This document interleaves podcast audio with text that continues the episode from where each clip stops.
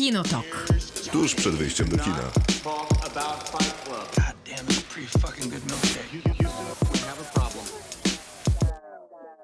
Krzysztof Majewski. Miłosława Bożek. Maciej Stasierski. Nazywamy się Kinotok, jesteśmy audycją, która potrwa w Radiu Ram na 89,8 FM aż do północy, a jutro będziemy podcastem wszędzie tam, gdzie podcastów słuchacie. Mamy dzisiaj, jak to zwykle bywa, sporo tematów do przegadania. Pierwszym z tych tematów Będą mogło... hot ciekawostki? Nie, y, znaczy tak, pierwsza hot ciekawostka jest taka, że od paru tygodni mamy Instagrama i bardzo serdecznie zapraszamy I na... dobrze nam idzie. W czyjej ocenie? Mojej. Jedynej bywa- liczącej się. Tak No to bywa, że tylko my oceniamy w tym, słuchaj, w tej audycji, w tym podcaście i niech Naszego tak Instagrama. zostanie. Wszystko, Tak wszystko Ale oceniamy. to tak nie jest? Nie? Tak jest, A, no kropka. to dobrze, uf. Kinotok Podcast, tak należy szukać naszego Instagrama. Mamy też Facebooka, e, tak samo należy go szukać. Tam w piątki pytamy e, o w robocie, ale o tym jeszcze będzie. Amerykańska Gildia Producentów, tym razem sprawdziłem czterokrotnie, że to ta gildia rozdała te nagrody, a nie Mhm. wylosowana przeze mnie gildia, którą nazwałem Gildią Scenarzystów. Ale jeszcze SAG rozdał, czyli aktorzy. Tak, czyli e, aktorzy. E, Ale chyba od Gildii Producentów zaczniemy, chociaż wiem, Maciek, że nie możesz się... Chociaż generalnie obydwie dały te same nagrody. No, dokładnie, więc To można zmiksować ten... To prawda. Y, Amerykańska Gildia Producentów, po tym jak rozmawialiśmy o nagrodach BAFTA, czyli tych brytyjskich nagrodach, y, odpowiednikach Oscarów, y, mówiliśmy, że no, wszystko wszędzie naraz, no to tak palcem po wodzie, nie wiadomo, jak to z Oscarami będzie, może, może być niespodzianka, chyba zaczyna przegrywać ten swój wyścig, za No szybko zaczęli kampanię, za dużo dobrego było Za na ich szybko temat. weszli do kina. Tak, za szybko tak. wyszli, Tak wszystko jest. źle, wszystko wszędzie naraz jest przegrane. No, No, otóż, ale nie. I, I nie. Otóż Ale chyba nie, kropka. nie za Chyba- bardzo. Chyba generalnie wszyscy inni są przegrani. I to tak, to tak sromotnie. Tak, też mi się wydaje. E, Bo to Teraz to mogą chyba twórcy wszystko wszędzie naraz bardziej się zastanawiać, czy dostaną z 6 Oscarów, czy może Czy z wszystkie? 8, czy z 10.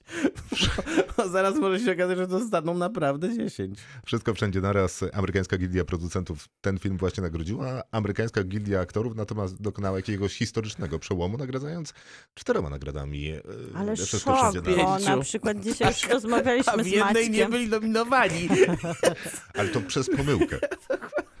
Dokładnie. Dzisiaj rozmawialiśmy już z Maćkiem, że no jednak rola drugoplanowa, trzymanie rekwizytów, głównie parówek, to jest, no to jest osiągnięcie, żeby za to odbierać statuetkę. Znaczy, Ale niezależnie od mojego stosunku. Wspaniałe, Jamie no. Lee Curtis jest po prostu super człowiekiem i super aktorką. Jasne, ale niezależnie od mojego stosunku do tego filmu, no to już jest przesada. Nie, nie, No, no to Kerry Condon to tutaj naprawdę Pełna zgoda, że to jest przesada. przesada. No ale z No drugiej strony nie ma tutaj piątki z parówkowych palców. No. nie, zawsze jest, ale być może należałoby to tak zostawić, no bo to aktorzy aktorom, no to jeżeli tak chcieli Nie, głosować. nie, no to- ale- Ewidentnie. Myślę, Ale że Braden Fraser. To znaczy... No ja już dzisiaj na Watching Closely pisałem o tym, że... To jest blog, na którym tak, em, mój- Maciej działa od lat 10? Od, lat- tak, nawet 11 chyba. E, e, I sto lat. pisałem... No bo to nie są urodziny. Jak będą Ja urodziny, wiem, to ale zaprosimy ich wszystkich, 11 zrobimy lat to wielką dużo, imprezę. więc można śpiewać 100 lat. Tak, pi pisałem, że generalnie e, e, nagrody SAG zamknęły niektóre, niektóre wyścigi Oscarowe.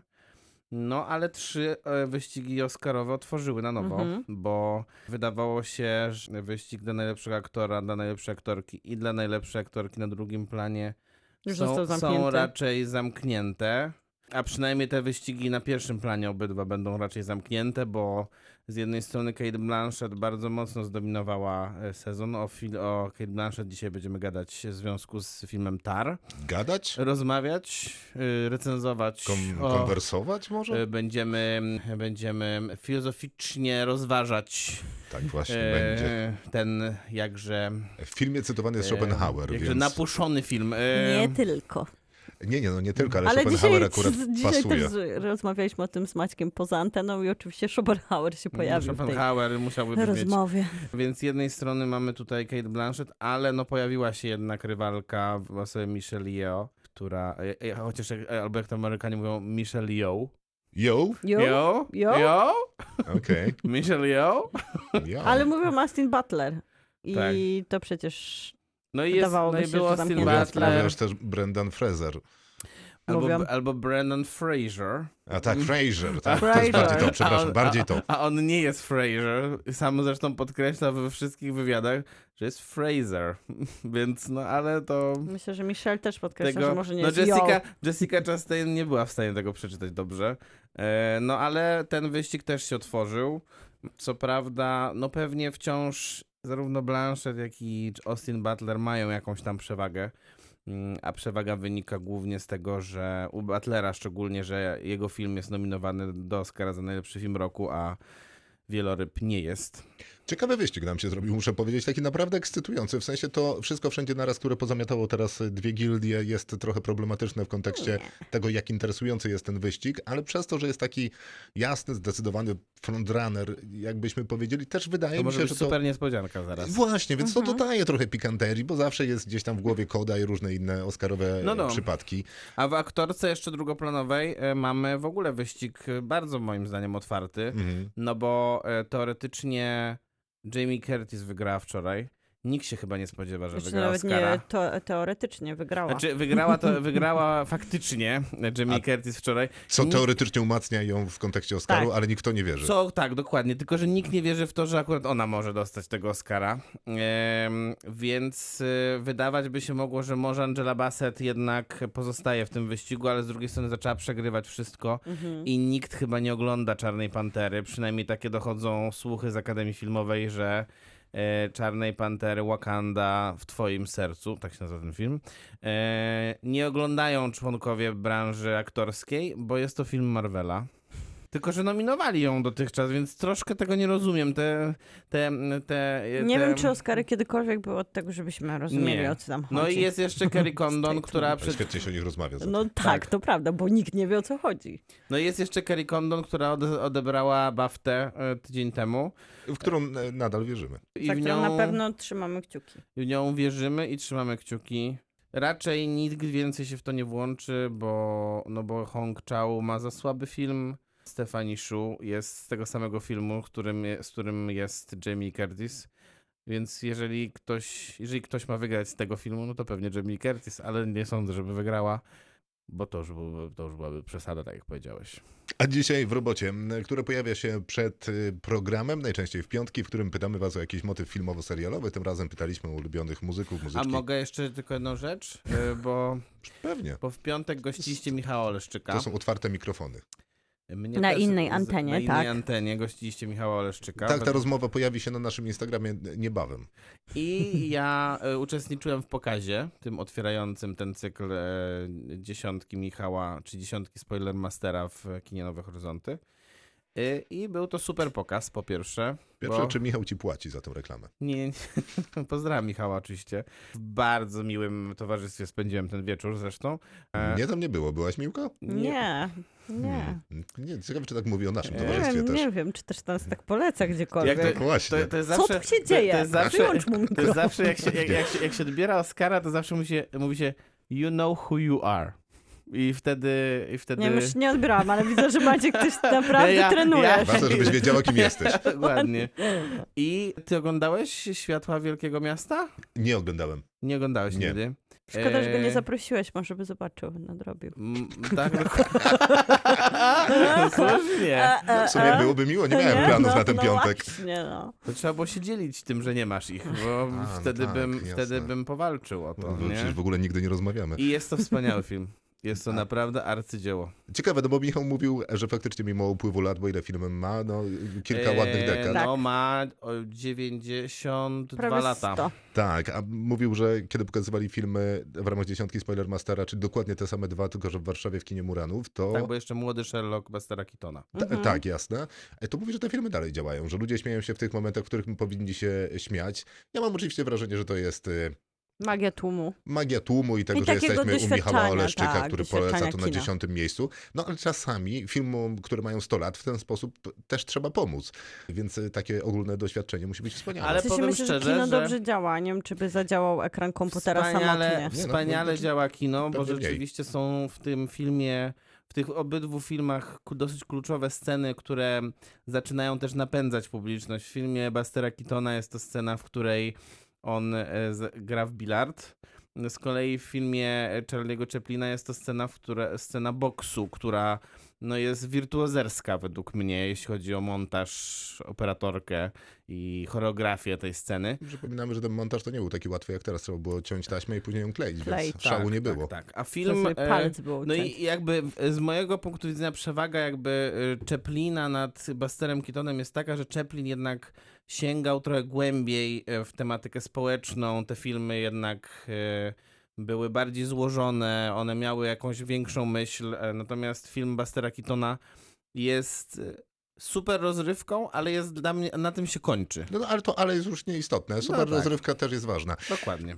Dziesiątka Spoilermastera w kinie Nowe Horyzonty. Proszę sprawdzić e, Do kolejne czerwca. daty. Do czerwca chyba kolejne będzie Blue Velvet. Y, Zdaje się, że Blue Velvet, tak? A w czerwcu... y, Cienka czerwona cienka linia czerwona na linia, Hitchcock, y, czyli Okno na podwórze. Na Tak. podwórze i Atalanta, żona Vigo. To jest pierwsza trójka, trzy spotkania z Michałem Leszczykiem. Gdyby ktoś miał ochotę, to tam odsyłamy. Aha, nadrobiłem Fabelmanów. I O. co? O, ocena. Od jeden nie, do mam, nie, 10. nie mam oceny. E, Nie no, nie można. No nie myślałem nad oceną, a to nie jest takie łatwe. No ale no gdzieś po środku. E, W sensie są rzeczy, które mi się podobają, ale strasznie mnie wymęczył ten początek przede wszystkim. Jak on jest taki tam młody i jeździ tym pociągiem i rozwala ten pociąg i dostaje kamerę. W sensie to są takie rzeczy, takie słodkie rzeczy na temat y, młodego adepta kina. Pierwszych 10 myśli, które przychodzą mi do głowy, no to będą akurat te. Nie, no tro... nawet no, trochę to takie sprane wszystko było. Nie, nie. Ja czekam na wielorybę Nie, jednak. chociaż bardzo mnie dziwi, że... Na wielorybie też jeszcze nie byłeś? Nie, e, bardzo mnie dziwi w moje. tych Fabelmanach, że tak długo jakoś nie miałem punktu zaczepienia i to się tak trochę ślizgało po mnie, jak wiecie, ta reklama słynnego napoju na święta i tak to mniej więcej przez cały film odczuwałem, a na koniec mówię tak... "Ech, W sumie to całkiem wzruszające.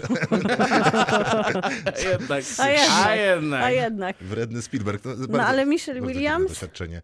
Nie, nie, nie. Nie, Nie? nie, nie, nie, nie A. Poldano? Tak, to jak najbardziej. To każdy ma swojego. To jak najbardziej. Nie, ale Swo- Michelle Williams, swojego nie wiem. członka rodziny. My się chyba już nie polubimy, mam takie wrażenie, nie wiem A dlaczego. to się nie lubicie, tak? Znaczy, Jak z Meryl Streep. Nie, ale z Meryl Streep to się, wiesz, przekornie nie lubię. A, no tak, tak. Mm. Ale Michelle Williams to rozumiem, że za Venoma można nie lubić, ale jest bardzo wiele z filmów w jej karierze, których nie lubisz? Nie, no właśnie tego od Venoma y, licząc. Y, a nie, że to kiedyś, kiedyś to lubiłem, chociaż teraz nie przypomnę sobie żadnego filmu. No Blue Velvet? No, no to przecież Mm. wspaniałe Blue było. Valentine, Blue, Blue Velvet. Valentine. No, ale ja dogadaliśmy się. Tak, tak. mhm. Blue Velvet, film coming of age. Tak, dokładnie. Dobra, a propos, w robocie, czyli cykl, który pojawia się przed audycją na naszych mediach Nice. społecznościowych, Instagramie i na Facebooku. Tam pytamy o jakiś motyw filmowo-serialowy. Tym razem pytaliśmy o ulubionych muzyków, muzyczki, piosenkarki, piosenkarzy. Rozumiecie o co chodzi. Y, I za moment pojawią się wasze głosy, a następnie my dorzucamy parę swoich. A następnie recenzujemy Tar, Argentyna 1985 i Królowa Wojownik. Miało być inaczej, ale dobra. Tar, Królowa Wojownik, Argentyna 1985 i dziękuję.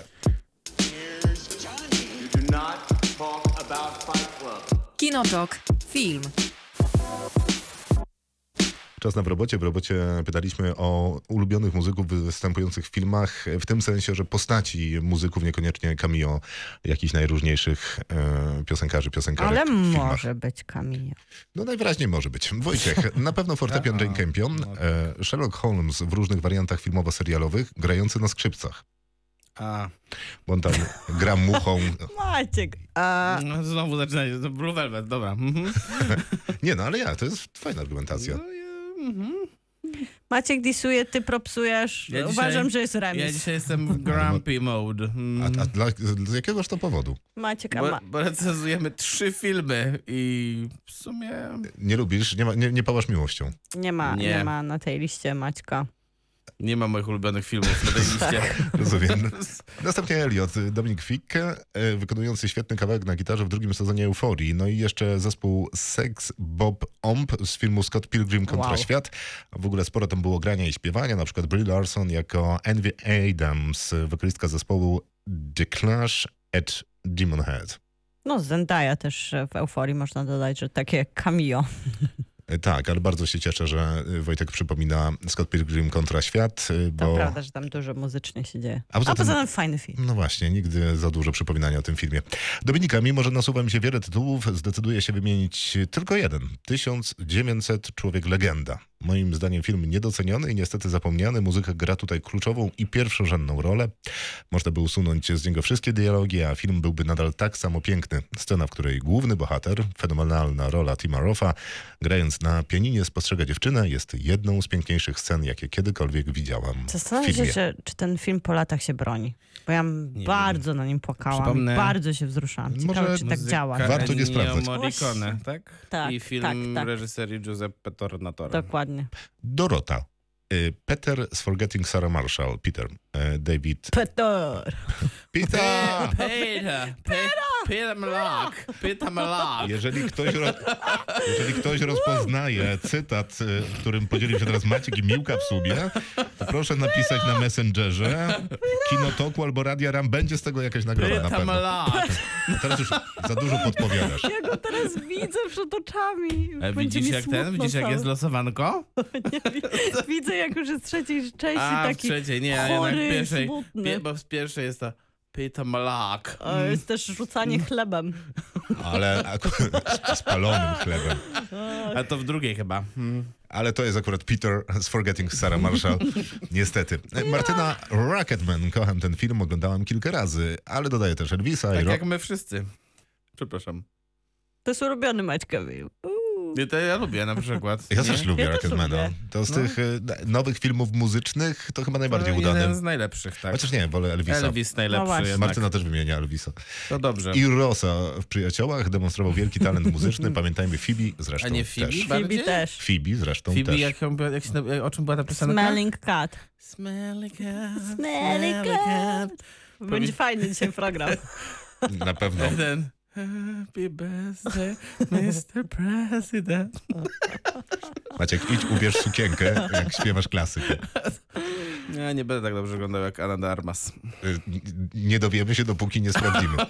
Jacek, temat nie rzeka, lecz ocean. Natomiast w moim sercu pozostaje ścieżka z pięknego i niesamowicie wzruszającego The Broken Circle Breakdown. Polecam. Y, Płaczę od razu. Jest to dobry film. Pamiętam takie głosy ludzi, którzy mówili, ten film by nie działał, gdyby nie ta muzyka. W sensie, że to jest jeden wielki muzyczny szantaż. I co mnie to obchodzi w gruncie Tak, rzeczy? tak. No ale później jednak niestety równia pochyła. Tak było. Feliksa von Feny Groningena? Groninghena, Tak. no niestety. Ale ten film jest dobry. Bo później e, człowiek, który nakręcił film, w którym muzyka działa tak dobrze, nakręcił film, który się nazywa... Coś tam e, bar, tak? Nie, nie, ten, ym, ym, coś tam z tym synem, y, co gra Timothy Chalamet i A. Steve Carell i tam Tak. najgorzej To się muzyka nie działa. nazywa syn po prostu? Mój Nie, piękny nie, syn, mój syn. piękny Mój syn. piękny A tam syn. kompozytorem nie był y, Polak zresztą? Ten Górecki, dwóch Nie. imion czy dwóch nazwisk? Mikołaj coś Może tam były wykorzystane, ale na przykład była wykorzystana też muzyka ze skrzypka na dachu. Nie, ja wiem, to było Archive na przykład I, grane. I to Sunrise Sunset pod, jakiś Mhm. taki, pod jakąś taką dziwną scenę, zupełnie Strach, niepasującą. Koszmar, koszmar.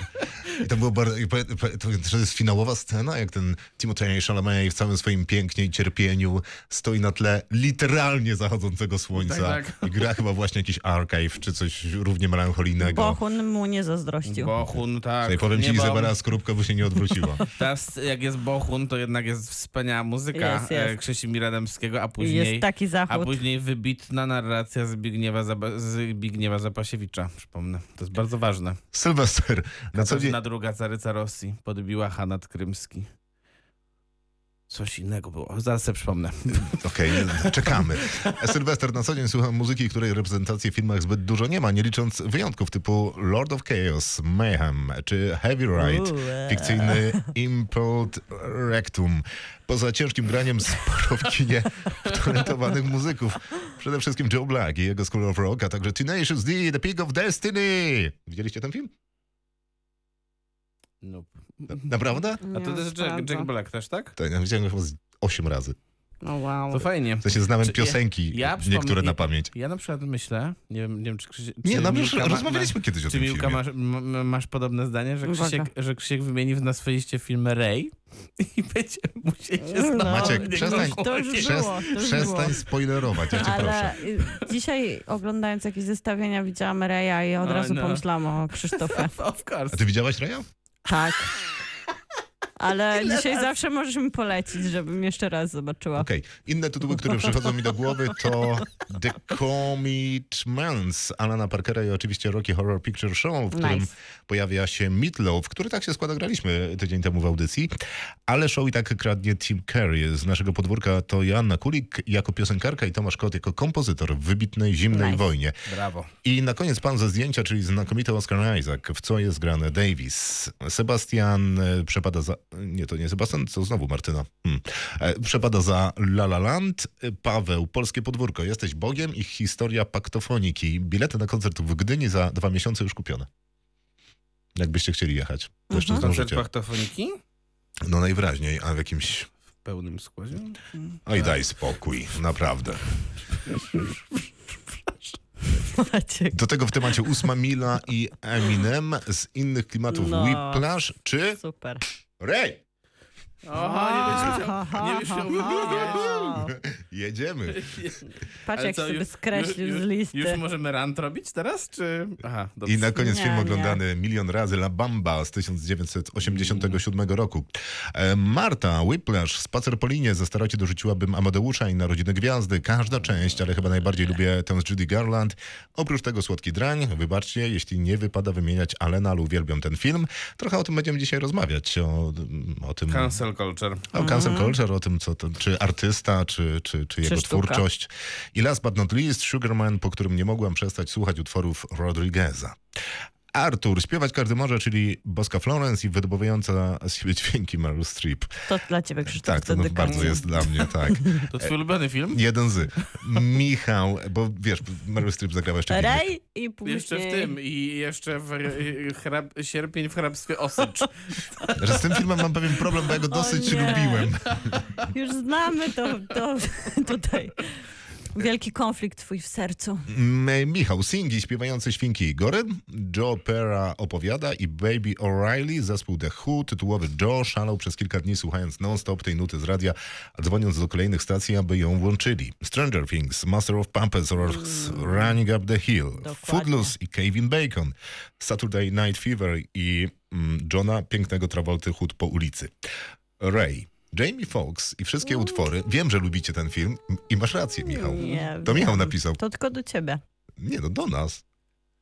Kto tak napisał? Michał. Michał. Michał, no. Pozdrawiamy Michała. Not Another Ten Movie, piosenka Janice Got a Gun, główny bohater, którego gra Chris Evans, chcąc skraść serce koleżanki, śpiewa na stadionie, że Janice, tak ma na imię, got a gun, E, no i policja ją rzuca na glebę i w kajdanki, bo myśli, że ma broń. Taki to był film. Old School i Will Farrell śpiewający Dust in the Wings na pogrzebie kumpla o ksywie Blue, kwitując na koniec You Are My Boy Blue. No i ktoś mi skradł z Rosa, Apoka Wixa i Lullaby wykonanie siostry Wspaniałe. Alicji Wieniawy i Sebastiana. Na koniec powrót do przyszłości. Go, go, Johnny, go, go, go. Marek, nachajowny Valve The Doors, napity Jeff Bridges w Crazy Heart i całkiem... Co, co to cał-? Czekaj, nachajowany Val. Na haju wal. Val Kilmer? Val The Kilmer, Doors. tak. Na haju. Dobrze. Tylko, że... Nahajowany. nie- No właśnie. Ale nie w The Doors? W The A, Doors. w The Doors. Nahajowany w Z The kolei Doors. Jeff Bridges napity w Crazy Heart i całkowicie trzeźwy A, tam, tam Jarek też. Nochawica w roku Diabła. To są moje tytuły i bez osobistych wycieczek. No to nie. No to nie. Tomasz, Zimna Wojna, Bodyguard, La La Land, Whiplash, Star is Born, Rocketman, Szalone Serce, Dirt, Metallica, Fruit the Never, 20 tysięcy dni na ziemi, Spice World, Szkoła Rocka, Coco Belt. Coco! Ice World. Ale to, że mi Coco wymyślił. Jak Koko? no to jest o muzyku, nie? A, No jest. tak. No. O. Cholera. Ja byłem taki dumny dzisiaj z siebie, że to wymyśliłem. skreślałeś, i skreślałeś Tak, teraz tak, głośno. tak, niestety. Spice World. Ale do dzisiaj pamiętam, jak płakałem, jak on grał u babci w tej ostatniej scenie, no to jest naprawdę Ja straszna dzisiaj scena. pamiętam, jak bardzo się stroiłam No, na kto Spice tam World nie w kinie. płakał? Co? W dżinsy, biodrówki? Nie, no słuchaj, tak się stringi wyciągało gdzieś O nie, na dobra, za- wysokość za- za dużo już. pępka. A kto tam nie płakał akurat na tej scenie? Której? Koko? Koko. A nie wiem kto. Ktoś bez serca i duszy. Prosimy o głosy. się. Tym razem to temat nawet nie rzeka, pisze Piotr II, zwany archiwistą i różnorako zresztą przez nas znany. E, e, On pisz- podchodzi do tematu raczej, Jak archiwista? e, tak, jak raczej, raczej razem? muzyka ulubiona w filmach. Znam wszystkich Bo archiwistów. pisze, że Evangelis Blade Runner, temat miłosny, genialna cała ścieżka dźwiękowa. Ennio Morricone dawno temu w Amoryce, Deborah's Film. No ale to John nie, no to, to nie wiem, czy to ten To głos. muzyczka. No nie, no, no to muzyczka jest, no. No to, Mm, Tak. no to nie. Ale No to pozdrawiamy i tak. Zawsze. Tak, jasne. Archiwistów szczególnie. Tak, zdecydowanie pozdrawiamy. E, To za moment jeszcze e, nasze głosy.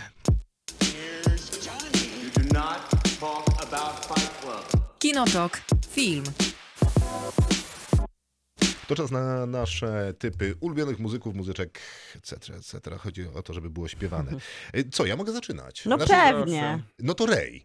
Ja No wiem, to że był. świetnie. Ja wiem, że był, ale... e, Wpisałeś się, Krzysztof. Niekłamany sentyment do tego filmu ze mną e, pozostaje. Zresztą ostatnio widziałem... e, jakby Sz- Szesnasty raz ten film. Przygotowując się do tego, nie, go widziałem tylko raz. E, przygotowując się do tego programu, oglądałem Jamie'ego Foxa w różnych sytuacjach, który z różnych powodów śpiewa. No on dobrze śpiewa. On wspaniale śpiewa. I w sensie mogę mieć problem z jego energią jako człowieka, bo wydaje mi się, no bo niekoniecznie jest to moja, nie nadajemy na tych falach samych, no ale jest super energetyczny, super charyzmatyczny, ma taką fenomenalną łatwość Dużo wchodzenia go. w śpiewanie. Tak, tak. Na- Nawet jak jest krótko, to jest go dużo. I faktycznie kawał głosu. W różnych oczywiście późnych show, y, talk showach y, oglądałem to, jak śpiewa. Jest to imponujące. Y, Amy Asaf Kapadi, bo chyba nie było wymienione, a należałoby zawsze. Maciek kreśli. Niezadowolony jest. Moon Age Daydream to niedawna opowieść o Bowiem, Kurczę, jeszcze nie nadrobiłam. którą bardzo lubiłem. A nie ma chyba jeszcze dostępnego nigdzie. Nie masz. Nie ma? Nie, wydawało mi się, że gdzieś na VOD się pojawiło. A, Y, to to, aha, no to może. Wy- Wydawało mi się, że jeszcze nie ma. Natomiast jak jest, to naprawdę serdecznie polecam, bo, bo to o Bowie, ma Bowie to Bowie, a moim zdaniem to jest bardzo solidna rzecz. E, Co jest grane Davis? No to oczywiście był nasz y, temat. Oscar Isaac, wszystko dajcie spokój, jest to rzecz absolutnie wspaniała. The Doors, Olivera Stone'a, wiem, że mieliśmy Ja lubię. No właśnie mieliśmy mówić głównie o tych rzeczach, które faktycznie do nas przemawiają. Ja mam po czasie pewne wątpliwości. Jak oglądałem, jak byłem młody, to byłem absolutnie Super zachwycony. Ale ten Val Kilmer był super. Tak, tam jest taki moment, kiedy oni nagrywają piosenkę e, i zaczyna się burza i oni stwierdzają, że ją dodadzą. Bardzo mi się podoba ta, podobała ta rozmowa o muzyce, o tym, jak powstaje piosenka, czym się inspirują. Pomijając, że wszyscy byli na bani Wiadomo. różnorakiej, E, ale tych inspiracji jednak trochę innych Nahajowani? Też- Jak nasz słuchacz tutaj Nahajowany wal. Nahajowany wal. Nahajowani.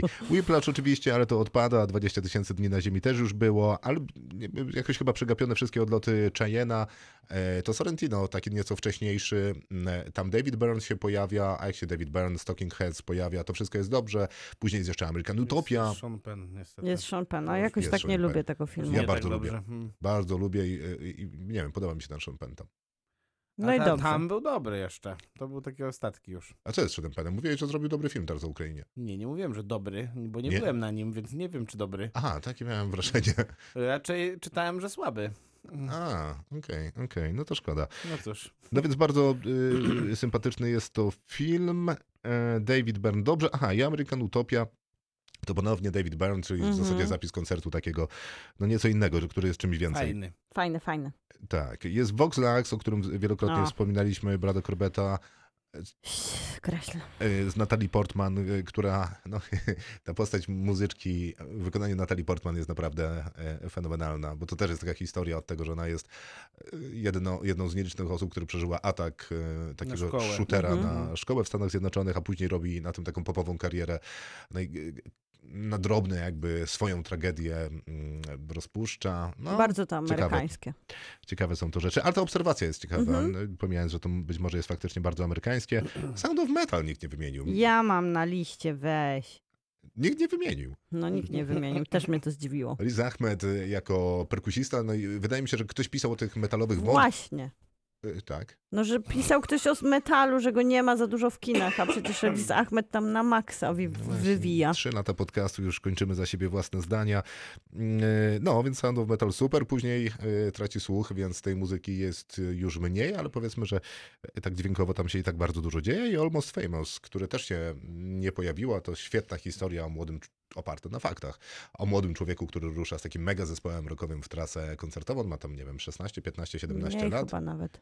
Nie, no chyba gdzieś w tych okolicach chyba. Myślę, że on jest takim e, On wygląda młodo. 14-latką. No dobra, gdzieś coś w tym guście. No i jeździ z tym zespołem i pisze dla The Rolling Stones, e, którzy ostatecznie nie przyjmują tego, co napisał, ponieważ uważają, że jest to nieprawda, jest to czysta prawda. Natomiast redakcja stwierdza, że takich rzeczy nikt czytać nie będzie chciał. Dobra. I Tenacious D, ktokolwiek je napisał, naprawdę jest, Brawo. jestem z tobą, wiesz, nie, nie będę tego mówił. Ja nie wierzę, że co jest grane Davis, to jest tylko wymieniany Isaac, a przecież tam jest Justin Timberlake, No, który jasne. to jest cameo, a przy okazji niezły aktor, który pojawił się nie tylko w tym filmie, ale też The Social Network, Język Czarnego Węża, jeden z moich ulubionych filmów z Justinem E, Timberlake'iem. to chwila to jest to Samuelem L. Jacksonem? Tak, Tak. który przykuwa Christinę Ricci tak, tak, do kaloryfera, żeby nauczyć ją Boga, a Justin Timberlake jest jej chłopakiem weteranem. No, no, ale przypomnijmy też Timeless z Justinem Timberlake'iem, to jest przecież... Tak, i Alpha Dog, kiedy był jeszcze taki młody. To jest naprawdę Nie, nie, bardzo... żarty robię, to jest fatalny film. Nie, no ale to jest naprawdę niezły aktor e, slash piosenkarz, bo tak naprawdę piosenkarz, a aktor. Timeless. To jest to, Taki gdzie oni science mają fiction, czas, który czas zostaje ci do końca jest życia. też twoim pieniądzem i Tak, taryfą. zawsze- Tak, No nie, nie kojarzę niestety. Nic dziwnego. Nic dziwnego, ale też jakby, wiesz, nic To ostatnio nie grał przypadkiem w jakimś filmie Apple'a? E, Grał, No tak, i też był weteranem, to który był niezły t- film. tak, tego chłopca przygarnia Mm. i to jest takie właśnie bardzo aplowskie. Kołderka na serce. No i Riz Ahmed, wiadomo, są to w metal wymieniłeś, a przy okazji to też jest cameo, bo Jak to mogłeś. jest głównie raper, ale aktor i zagrał w Dziewczynach właśnie siebie, czyli rapera w szóstym, ostatnim sezonie Girls. W sumie Lena Dunham skończyła ten sezon, no, rodząc jego dziecko. Mega spoiler po tylu latach. Może to jest ten moment. Nie, no już nie przesadzajmy. Dramat, no. dramat, Miłka, dramat. Mogul Mogwai to też jest film, w którym gra muzyka. Też e, w dramacie, podobnie jak w Sound of Metal, tym razem ta choroba dotyczy bardziej jego fizyczności, jego ciała. Tam jest raperem, więc jak najbardziej cameo, jeżeli chodzi o muzykę. Day Donald Glover stworzył serial w sumie o sobie, gdzie gra, ale to nie on gra rapera. Perpe, Paperboy to Brian Tree Henry, którego film ostatnio oglądaliśmy ze względu na nominację za drugoplanową rolę, czyli Most. I to jest, Paperboy. To jest e, główny bohater Atlanty, A, serialu Donalda Glovera, czyli Childish Gambino. jest taki film też y, z, chyba z Nicole Kidman i z Zackiem Efronem, gdzie ona na niego sika. To też się Jest. nazywa Paperboy. Tak się nazywa. Tak mi się wydaje, Mhm. przynajmniej. To tak się nazywa Lee raper, Danielsa e, film. Tak, tak, tak. raper Świetne Alfred. kinko. I Atlanta dużo mówi o muzyce, dużo jest granej muzyki. Ta postać tego hip-hopowego króla Atlanty, który wzrasta z takiego małego, e, małego no, wyrobnika hip-hopu, który śpiewa bardziej do swojego telefonu na wielką gwiazdę. Tak transformują te cztery sezony. Fantastyczny czwarty sezon zamyka całą historię Atlanty. I cameo i dalej aktorski pop, popis, tym razem Justyna Święc e, z The Dumplings w filmie Tomasza Chabowskiego Piosenki o miłości, gdzie... jest cameo? No to bo ona śpi- jest piosenkarką, w sensie cameo tak nazwał to In- Krzysztof cameo Ja to tak piosenkarzy nazwałem? na początku. Nie, ale przepraszam, Justyna Święc, innym piosenka kontekście. o miłości jest główną bohaterką. Tak, tak, ale chodzi mi o to, że ona łączy i swoją faktyczny zawód bycia piosenkarką A, i ze no swoim, ale jednak tak, jest główną tak, jak najbardziej z Andrzejem jest? Grab... Jest. Nie, ty co, to jakieś sądy uprawiasz? Ja? No. To jestem grumpy. Aha, a Grumpy. nie, to przepraszam, kontynuuj. Bjork e, w, e, w tańczo, Tańcząc w ciemnościach, Alana Haim w Licorice Pizza, David Brawo. Bowie w The Man Who Fall, no jak to się nazywało po polsku? Człowiek, który spadł na ziemię. Tak, no. Selena Gomez, Spring Breakers, bardzo lubię Spring Breakers. Czekaj, bo teraz Camillo wymieniasz. Tak, Tom Waits w Drakuli, Lenny Kravitz w tutaj dzisiaj zagadka Hunger Games, e, Aquafina w Kłamstewku, Janelle Monet nie w Glass Onion, ale w No, Moonlightie. Żan, ale ona też grała w um, ukrytych działaniach. Tak, ale na przykład Jennifer. Lopez e, grała wielokrotnie, ale chyba najlepsze jej popis to Hustlers i to też na, nie, na 100%. nie jest cameo. A Keith Richards nie grał Grał, ojca. grał w Piratach z Grał. Karaibów. Tak. Grał, Jest Indeed. Mhm. Ale to nie lubię dobre. tego filmu. Bardzo dobry, to był piratów. najlepszy ich film. Najlepszy To film. prawda, ale to nie jest seria, był, którą chciałabym był, e, wymienić uwaga, tłumaczę, był strażnikiem kodeksu pirackiego. Który nie istniał. Nie, i był taki wielki. Nie, Oni go wywalili w tej wnosili- samej scenie przecież. Nie, wnosili ten, ten kodeks. Tak. We, wno, we, Nie, ale- Wnieśli kodeks. Przepraszam, uwaga, teraz ja mówię. Uwaga, Wnieśli kodeks, na podstawie kodeksu stwierdzono, że tylko, tylko, widzę. tylko król piratów może wywołać wojnę i wybrali króla, którym została Kira Knightley. Tak I taka jest ta scena. Nie, ale czekaj, oni zignorowali ten Elizabeth. Swan, będę, Barbosa. będę oglądał I teraz. to już tylko na koniec, to już nie są żadne pojawienie się muzyków w filmie, a film o muzyku tak luźno inspirowany Davidem Bowie, bo to Jonathan Rhys Meyers, Velvet Goldmine. E, Lubię ten film bardzo i tam Ivan McGregor jest taką trochę hybrydą Iggy'ego Popa i Louis Rida. Dużo tam jest takiego glamu, dużo jest muzyki, dużo jest szaleństwa. I to, to będzie Meyers też grał kiedyś Elvisa. a, tak, to prawda. I to będzie kontrowersyjny głos na koniec. Przypomnę film Leosa Caraxa. Anet, O, gdzie, dlaczego to zrobiłaś? Po co to zrobić? gdzie Nikt tego nie Marion. Cotillard jest przecież grumpy. śpiewaczką Jestem. operową. I jest dużo śpiewane. Dobra. Śpiewa również lalka. Bardzo dziękujemy, Maciej. Maciej, skup się. Marion Cotillard też No, no, na- powiedzia- jest u mnie w filmie, Uuu. którego też nie lubię zresztą, ale ona jest tam wybitna. To jest film, który się nazywa e, La Vie en Rose, czyli film o, Mhm. e, o życiu Edith Piaf. I ona za to Oscara nawet dostała, zresztą bardzo zasłużenie. Film fatalny, ale warto dla niej obejrzeć. Trochę się trzeba przemęczyć, tak dwie pół godzinki. Eee... E, A nie było Spinal Tap nigdzie? Nie. Dlaczego? Jest to przecież ten dokument wyreżyserowany przez Roba Rainera. Film, w którym e, jest, jest to dokument o fikcyjnej grupie rockowej, e, który naprawdę jest tak sprytnie zrobiony, że można pomyśleć, że jest to prawdziwa grupa. E, wspaniała rozrywka, naprawdę świetnie to się oglądało. Jest to śmieszne. E, Jest taki film też, który też jest ma tak podobny trochę status do tego filmu Edith Piaf według mnie. E, Czyli Grumpy Maciek wymienia same tak, złe te złe filmy. filmy. E, Bird się nazywa, to jest film o Charlie Parkerze, reżyseruje Clint Eastwood, a główną rolę fenomenalnie gra Forrest Whitaker. E, no jest oczywiście Pianista Romana Polańskiego, film, który jest o muzyku. O Macie, Krzysztof tu by coś chyba chciał dodać. Nie, no bo to film o wielu rzeczach. y, y, Faktycznie jest muzykiem Główny główny bohater, bohater. jest muzykiem Tak, i tak. dzięki muzyce przeżywa. W sensie y, będziemy opowiadać tę scenę z puszką? Nie róbmy tego. Nie. A co ja tu jeszcze mam? Mam film, jak to się nazywał po polsku, nie pamiętam, ale Behind the Candelabra to jest film, w którym głównym Bardzo bohaterem jest film. muzyk. Z pewnością za oczywiście. kandelabrem. Nie. Prawdopodobnie Nie. właśnie nie. Pewnie Nie. coś tam Liberace, Tak. wielki pianista w Tak, historii.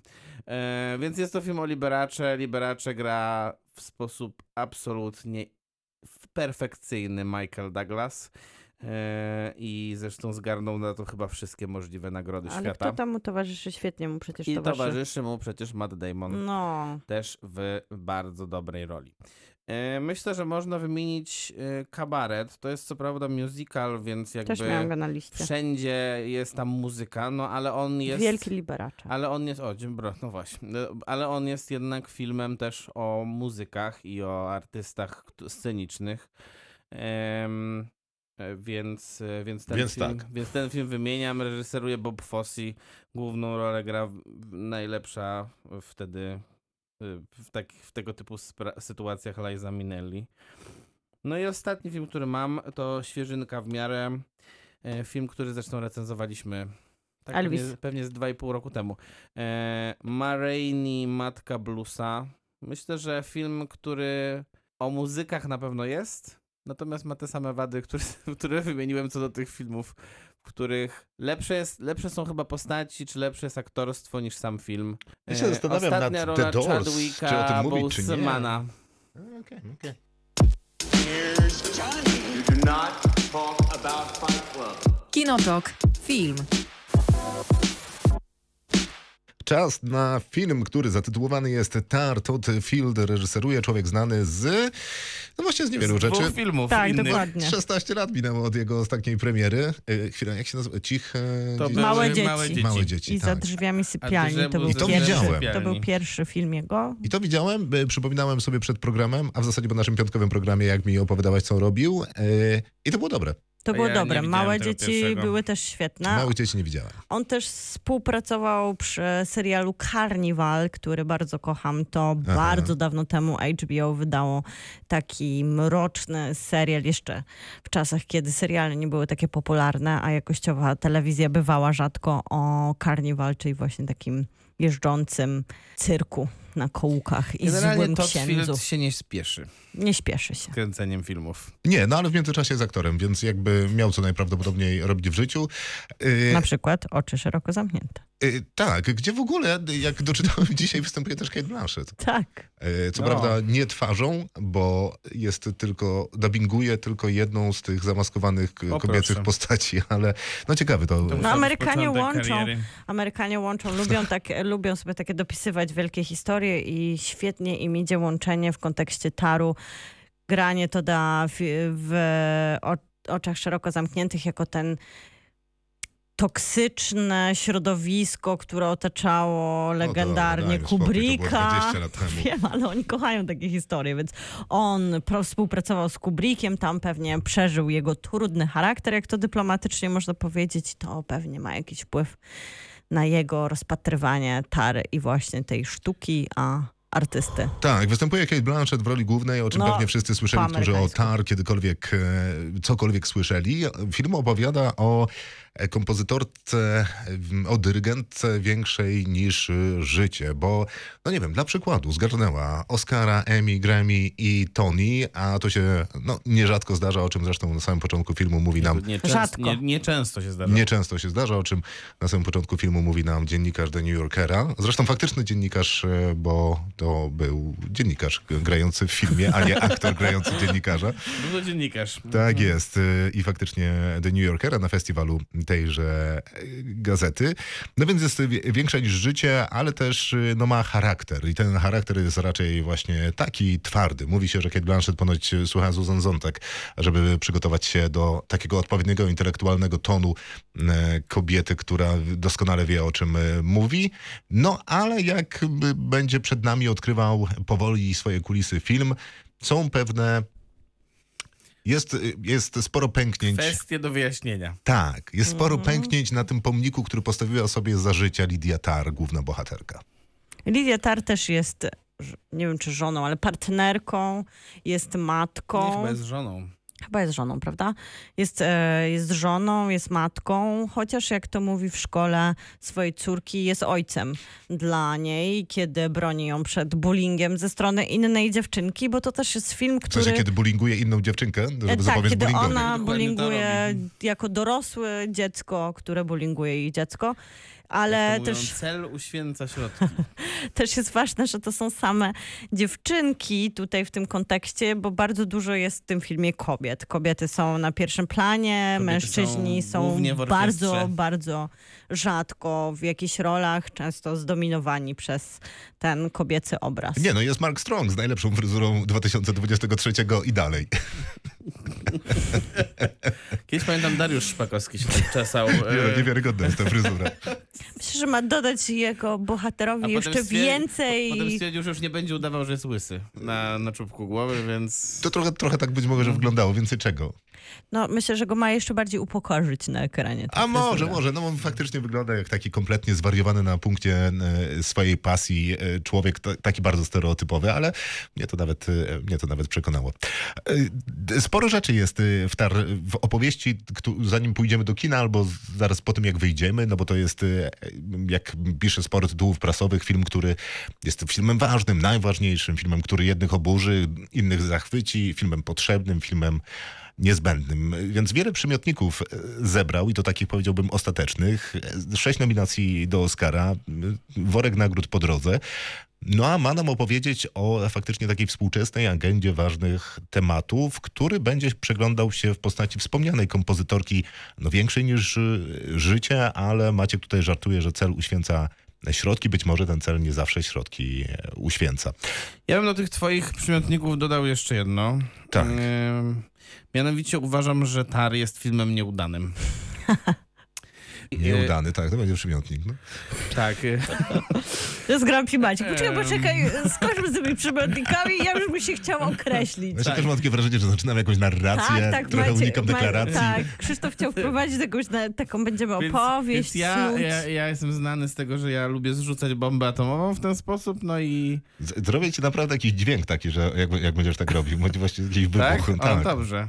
Uważam, że jest to bardzo duże rozczarowanie, bo jednak wszyscy, nawet chyba w tym studiu w zeszłym tygodniu powiedzieliśmy, że jak to będzie słabe, to już nie wiem, co może być, co To może być prawda, dobre. było. Prawda, Też to wspominałem. były ogromne. Tymczasem, no ja niestety nie wyszedłem zadowolony z tego seansu. Ja też nie, ale, ale wydaje mi się, że tu jest sporo przestrzeni do dyskusji. To jest takie kino, które porusza później we mnie właśnie również dużo sprzeciwu i niezadowolenia i żalu do reżysera i do tego, jak prowadzi e, swo, swoją opowieść, bo nawet nie swoją bohaterkę, ona wydaje mi się, że sama się tutaj prowadzi. No tak. Ciekawe No na to pewno widzimy, jak jest... się prowadzi, nie najlepiej. Ciekawe jest na pewno ten punkt wyjścia dla takiego kina, które w, tu w kontekście kina amerykańskiego bardzo często tego złego, a Lydia Tar na pewno pozytywną bohaterką nie jest, maluje jako takiego bardzo jaskrawego złego. To są zwykle jakieś takie gesty wprost, od brutalności przez przemoc, przez przemoc słowną. To wszystko jest zawsze takie przyjaskrawione. Ten zły bohater, bo to może być bohaterka albo kobieca, albo mę- mężczyzna, zawsze jest taki wprost. Jednak Lidia Tar wprost zła nie jest i to prowadzenie tej takiej bohaterki, którą na początku można by było nawet w wielu sytuacjach usprawiedliwiać, znajdować motywację do tego, Mhm. jest ciekawe. Tak, bardzo. To, mnie, to mi odpowiada, w jaki sposób e, No ją się- prowadzimy. Trudno, jak to zwykle bywa w takich sytuacjach, e, atakować pomniki. W sensie z jednej strony oczywiście łatwo, ale kiedy ten pomnik jest bardzo uznany przez samo środowisko, bardzo uznany jakby światowo i popularnie, no bo skoro dostaliście Oscara za, jak sądzę, najlepszą piosenkę, e, no to czegoś to dowodzi, a tak jest w wypadku Lidii Tar. I też wydaje mi się, że bardzo dobrze ustawia sobie ten film Todd y, Phil, ponieważ faktycznie jest to opowieść być może nieco publicystyczna, w tym sensie, że on bierze najgorętsze tematy, które dyskutujemy, nie tylko my, ale wszyscy jego koledzy i koleżanki filmowcy w tym momencie. No i tworzy sobie świat, zresztą bardzo wnikliwy świat muzyki poważnej, bo mam na myśli to, jak dobrze rozumie ten świat, jak pięknie go opowiada i jak y, dobrze jest przygotowany do opowiadania tego Jak świata. świetnie jest wybrany, bo to jest taki świat fantastyczny. To jest świat, Tak, do którego tak. praktycznie nikt nie należy z Tak, ale jak ktoś ci e, mówi, to, Tar. to, jest, ten, to jest ta wielka, no to po prostu wierzysz Tak, innym tak, ludziom, tak. bo sama nie masz kompetencji, żeby to sprawdzić. Dokładnie, wygodne. I na jej przykładzie opowiada historię o posiadaniu władzy, nadużywaniu władzy Tak, i że no tak właśnie. było i tak jest i fajnie by było, że może Żeby kiedyś to tak. Nie było. Tylko tak. pytanie, czy to nie jest jednak błahe. A co więcej, i to wydaje mi się najważniej, największy problem prawdopodobnie tej konstrukcji, A- którą a my- sobie wymyślił Todd Field, czy to nie jest jednak łapanie się zbyt wielu srok za ogon, Mhm. bo ym, to nie jest tylko opowieść, przynajmniej on ma takie ambicje, żeby to nie była tylko opowieść o Lidii Tar i o właśnie tym, co powiedziałeś, czyli o odbrązowianiu e, tego pomnika i o tym, że wielkość i władza w jakiś sposób zmienia człowieka na, na, na Albo nie gorzej. usprawiedliwia jego. Tak. tak jasne. Natomiast to jest też film o tym, jak funkcjonuje orkiestra, to Mhm. jest też film o tym, jak funkcjonuje ogólnie świat sztuki, to jest też film o kobietach w bardzo specyficznej sytuacji, to jest też film o związkach pomiędzy kobietami czy o związkach międzyludzkich. No i już te tematy, które mocno odbiegają jednak od e, samej kompozytorki, są potraktowane co najmniej po macoszemu. I, e, i, niestety, I niestety przez to ten film jest niekompletny według mnie. To znaczy, jak na 2 godziny 40 minut, a ile te, a ten film prawie tyle trwa, Bez dwóch minut. to troszkę jest w nim za mało takiego, um, takiego Zdecydowania. konkretu. No tak, ja się tutaj zgodzę, że niezdecydowany jest e, reżyser do opowiedzenia historii, ale tak, a ja mi, się, mi się podoba... żeby wszyscy byli na tej samej karcie. To, o czym mówi Maciej, i to jest powiedzmy taki duży wątek thrillerowy, to jest y, to, że Lidia Tar zaczyna dostawać niewyjaśnione wiadomości e, z przeszłości, e, jakieś sugestie o tym, że... Nie no, całkiem wyjaśnione po prostu. Znaczy wyjaśnione w dalszej A, części filmu. sugestie potem się zmieniają po prostu w oskarżenia. Tak. Tak. później zmieniają się w oskarżenia, ale na początku są to różnego rodzaju sugestie, które będą prowadzić do oskarżeń o nic dobrego. Mi się wydaje, że całkiem zgadzam się z tym, że ten film po na pewno przy końcówce już nie wie o czym mówi, albo za bardzo wie o czym mówi i tu są ciężko się zdecydować, a na pewno mu przestaje ufać e, w trzecim akcie. Nie wiem, czy ufam mu od początku, jak już e, mnie zmusił do tego braku zaufania, ale wydaje mi się, że ciekawie jest umiejscowiona ta perspektywa kobiety tutaj. Kobiety z wielkim ego, kobiety z władzą, bo przez to, że ona jest e, pokazana z jednej strony właśnie jako lesbijka w relacji z innymi kobietami, taka silna, samozdefiniowana, jako właśnie ten ojciec, jako, jako kobieta, która w tym świecie no bardzo męskim, hermetycznym wyrobiła sobie pozycję i też ona te, ładnie tutaj obraca intelektualnie zawsze tymi argumentami, kiedy ktoś jej sugeruje, że to jest świat męski, to ona wręcz nie, że walczy, żeby pokazać, że to jest e, świat męski, ona starała, stała w opozycji, wręcz przeciwnie, ona mówi o tym, że do tego wszystkiego się dochodzi dzięki talentowi i no i to jest wszystko taka, tak, Tak, tak. intelektualna Ja zabawa, tylko- ale to pokazanie socjopatyzmu i ego tak naprawdę jest idealnie tutaj ograbione z tej płci. I to jest ciekawe, że jakby Lidia Tarnas uczy, że predator nie ma, nie ma płci, może być każdym i dzięki temu też, że ona jest tak zarysowana mocnie, w, mocno w tych wielu akcentach życia codziennego, mocniej do mnie trafia to, Okej, znaczy- to przerażenie tym, jak władza jest narzędziem po prostu w rękach tych, którzy chcą ją nadużywać, zawsze takim samym. To dwie rzeczy. Myślę, że y, z, y, zgodzę się z tym, że no, myślę, że taka jest teza, teza która, którą wygłaszasz, czyli że film jak jest skupiony na postaci Lidii Tar, to rzeczywiście widać w nim pewnego rodzaju uporządkowanie, taką, takie, taki, taki jakby zaplanowany jest dobrze, rzeczywiście. Ten, ten, ta bohaterka jest dobrze skonstruowana, to jest, y, to jest też na pewno wyzwanie dla aktorki, którą Kate Blanchett wydaje mi się, że trochę momentami za bardzo się popisuje. O to Kate taka, Blanchett też pogadamy, jeżeli możemy. Y, no Okej, to, to zaraz wrócę. To, natomiast, y, natomiast nie jestem do końca przekonany, y, czy, czy, y, czy jest to taka uniwersalna opowieść jednak, y, która, która pozbawia tę bohaterkę płci, no bo em, jest bardzo dużo... Nie, to ja nie, mówię, że ją pozbawia płci, tylko że predator czy Okej, ale oprawca jest nie bardzo musi dużo, mieć jest bardzo dużo płci. oskarżeń. Ja nie, ja nie wygłaszam takiego oskarżenia, ale jest sporo oskarżeń wo wobec tego filmu, że on jednak pokazuje mizoginiczny obraz bardzo e, tego, tego, tej, właśnie, tej właśnie osoby. I jak dla mnie to, jeżeli, jeżeli na tym ma polegać krytyka Tar, no to to ona też jest przestrzelona, bo, bo, bo ten film można krytykować za bardzo różne rzeczy, ale nie do końca za to, wydaje mi się. To prawda, no, mnie się wydaje, że masz dużo racji w tym, e, co mówisz o tym, że film jest troszeczkę rozsypany z uwagi na to, że zbyt wiele wątków e, łapie w rękę i próbuje je opowiedzieć. Natomiast nie, nie tak bardzo za dużo, bo mam wrażenie, że on bardzo dobrze skomponował sobie ten świat i tą postać po to, żeby opowiedzieć o kolejnych problemach, z którymi może się mierzyć. A. Ko y, silna kobieta na takim dyrektorskim, wysokim stanowisku. B. e, Feministka. C. Lesbijka. D. e, Nie wiem, skonfrontowana jeszcze, no nie wiem, z takimi zastałymi mężczyznami, którzy nie chcą się Takim stamtąd ruszyć. konserwatywnym z kolei. Tak, Dokładnie. z kolei. A to już jest z kolei opowieść o tym, jak działa orkiestra. No ale to, jak wygląda świat muzyki poważnej w TAR, mnie absolutnie zachwycił. Ja jestem ignorantem, jeżeli chodzi o muzykę poważną. Niespecjalnie się cieszę z tego, że się do tego przyznaję e, publicznie, ale niestety tak jest. Natomiast to, co mi opowiada TAR o muzyce poważnej, wydaje mi się fascynujące, ciekawe, zajmujące i chciałbym zobaczyć takich filmów, być może nawet dokumentalnych więcej. No tak, z tego, co- ale przede tego- wszystkim, e, sorry, już kończę, ta, ta myśl tego filmu, opowiadana z perspektywy wielu długich, niekończących się e, momentami rozmów. Pierwsza scena filmu trwa 10 minut. Kiedy e, dziennikarz czyta Bioli Ditar, to zajmuje mu to równo 3 minuty, a on mówi tylko o jej najważniejszych osiągnięciach życia. Wcześniej tyle samo trwają jeszcze napisy początkowe. Tak, strasznie irytujące. E, No ale to prawdopodobnie jest też ukłon do orkiestry, że wiesz, nikogo nie pomijamy, tak jak w orkiestrze. To Mhm, to zakładam, że to jest dosyć ważny gest, a znowu nie jest to takie bolesne.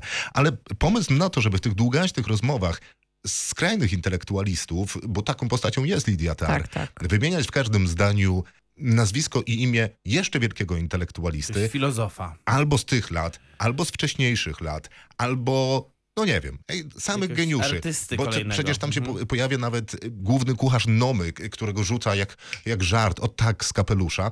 Wydaje mi się to świetne, żeby zbudować postać e, takiej pretensjonalnej Tak, takiej intelektu- bohemy intelektualnej. tylko z drugiej strony ona wcale nie jest tym bo- pretensjonalna. Nie? nie ma bohemy. Tak, nie, nie, chciałam nie- nie- użyć nie bohemy, to jest złe słowo, takiej no, dokończ. hermetycznego świata Tak, sztuki, hermetycznego tak. świata, nie? Bo w Tak, tym tak, świecie tak, to tak. nie jest pretensjonalne, bo Nie, być nie, może nie z jest. mojej Nie, tak perspektywy... rozmawiają po prostu. Dokładnie, No dokładnie. dokładnie. Więc w jednym zdaniu wielki intelektualista, a w następnym zdaniu zruganie go we, według współczesnej agendy wydaje mi się naprawdę złotem, nie? Ruganie go za to, że miał 20 dzieci, ale No tu z kolei tak, można się zastanawiać, czy, przypadkiem Todd Field nie rozbraja właśnie e, cancel culture, nie? No bo... Ale na pewno rozbrać, na pewno taki jest jego cel nawet. No na pewno Ale nie wydaje mi się, że akurat w tym jest niesprawdy. W sensie nie wiem, czy on rozbraja i mówi, o teraz to już jest koniec świata, nie? Cancel culture idzie w ogóle do śmieci. No tylko nie wiem, to jest jeden z głosów w tym filmie. Tych głosów jest faktycznie no, dużo. Jednak go mocno. Nie, ja myślę, że on jednak stawia pytanie, fi, takie wrażenie, że filozoficzne stawia pytanie, pytanie. takie bardzo stawiane od lat, y, od zawsze tak Nie, nie, naprawdę, o tak. sztukę i artystę. I czy jesteśmy w stanie tą sztukę traktować samodzielnie, czy będziemy ją oceniać przez perspektywę Tak, dokonia Ale artysty. zdaje mi się, I on że- to robi i w tych intelektualnych rozmowach, i w tej szkole Tak. Juilliard, gdzie to robi może na bazę, już o tym z Maćkiem Nie, nie, ale bardzo trochę- dobrze to robi, no bo... Trochę przy, na przyrysowanym przykładzie studenta, ale bardzo trafna ta rozmowa, świetnie wybrzmiewa w kontekście tego, jak zmieniają się pokolenia. Tak, ale tu przecież- mostem jest Lidia Tar. No ale przecież on zadaje te pytania przez cały film tego Przez rodzaju. cały film, No tak. a przecież mamy jednoznaczną jego odpowiedź na temat tego, co on sądzi. Nie? No- odpowiedzią jest y, postać Lidii Tar. No nie czytam tego jako jednoznaczną odpowiedź. No ja to tak czytam. Czytam, że boksuje wszystkich wielkich mistrzów y, sprzed lat, mówiąc, że no fajnie, że jesteś Beethovenem, Mozartem, że jesteś tym i owym Schopenhauerem, a w następnym zdaniu mówi, jakie przewiny z dzisiejszej perspektywy y, miałyby te osoby. Ja nie jestem pewny, No czy... ale potem gra Malera piątą, orkiest- piątą symfonię. No ale kompromituje swoją główną bohaterkę.